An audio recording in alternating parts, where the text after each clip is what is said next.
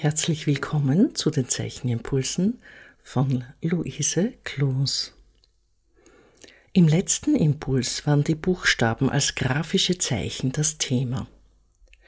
Heute möchte ich euch wieder einmal die Linie ans Herz legen. Dazu gibt es eine sehr schöne Geschichte.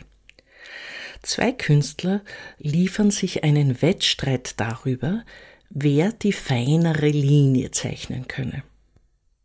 Abwechselnd und jedes Mal unbeobachtet vom anderen begeben sich Apelles, so hieß der eine der alten Griechen, und sein Rivale Protogenes zu einer Bildtafel und setzten ihre Linien darauf. Zuerst Apelles, dann Protogenes und dann noch einmal Apelles.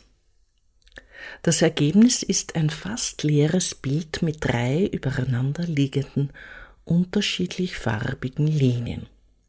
Und die dritte, mittlere Linie ist so fein, dass kein Platz mehr für eine weitere ist. Das erzählt der römische Philosoph Plinius. Es soll ein so berühmtes Bild gewesen sein, dass der Sieger Apelles gesagt hat, dass er sich zu einer beständigen Aufgabe machen würde, niemals einen Tag mehr vergehen zu lassen, ohne eine Linie zu ziehen, um sein Können zu üben. Das ist eine sehr schöne Geschichte. Wenn wir auch nur eine mit der Hand gezogene Linie sehen, können wir daraus, wie sie gezeichnet wurde, auf die Person Rückschlüsse ziehen, die, die sie ausführte. Wenn mehrere Linien sind, definiert sich daraus der Abstand und stellt Verbindungen her. Eine Linie auf einem Blatt kann die Fläche in zwei Teile teilen. Oben eine Fläche, unten eine Fläche oder links und rechts. So bildet eine Linie die formale Grundlage für die Komposition eines Bildes. Auch zeigen sich an der geraden Linie das Material der Zeichnung, die Geschwindigkeit, die Kraft der Ausführung, ohne dass wir irgendeinen Inhalt oder eine Bedeutung vom Grundlegenden bekommen. Nichts lenkt ab, nur die Linie sehen wir. Ich möchte euch in diesem Impuls also dazu begeistern, ein Zeichenblatt zu nehmen und zunächst nur eine Linie zu zeichnen. Eine. Am besten auf ein A4-Blatt. Eine Linie. Sie kann senkrecht sein oder waagrecht. Ihr könnt zwei Blätter probieren. Eine senkrechte, eine waagrechte. Von oben bis unten oder von links nach rechts.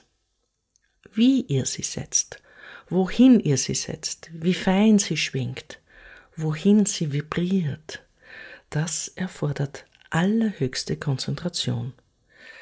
Das ist Übung Nummer eins. Für Übung Nummer zwei, bei der ihr ein bisschen ins Experiment kommen könnt, braucht ihr Tusche und einen Faden. Ihr gebt die Tusche in ein Schälchen oder vielleicht in ein, äh, dazu ein bisschen Wasser und dann nehmt ihr einen Faden, einen dünneren Spagat oder einen Wollfaden, je nachdem, was ihr gerade zu Hause habt, und taucht diesen Faden in die Tusche. Mit diesem Faden in die Tusche getaucht, verteilt ihr nur waagrechte Linien auf dem Blatt. Ihr habt nur die Möglichkeit, den Faden einmal anzudrücken. Nur einmal. Und dann loslassen. Dann taucht ihr ihn neu ein und vielleicht ist der Faden noch feucht genug, dann dreht ihr ihn ein bisschen und gebt ihn wiederum als nächste Linie aufs Blatt. Von oben bis unten. Taucht den Faden ein, spannt ihn zwischen euren Händen und drückt ihn auf das Zeichenblatt. Diese Unregelmäßigkeiten, die zwangsläufig entstehen, weil der Faden nicht überall aufdrückt, verweigern die Kühle einer technischen Geraden. Paul Gauguin sagt, die gerade Linie führt ins Unendliche. Also freut euch, einmal in die gerade Linie einzutauchen. Mit nur einer Linie auf dem Blatt waagrecht, auf einem neuen Blatt senkrecht und das dritte Blatt ist das Experiment mit dem Faden. Ich wünsche euch sehr viel Erfolg bei diesem Experiment mit der geraden Linie. Alles Liebe, eure Luise Kloos.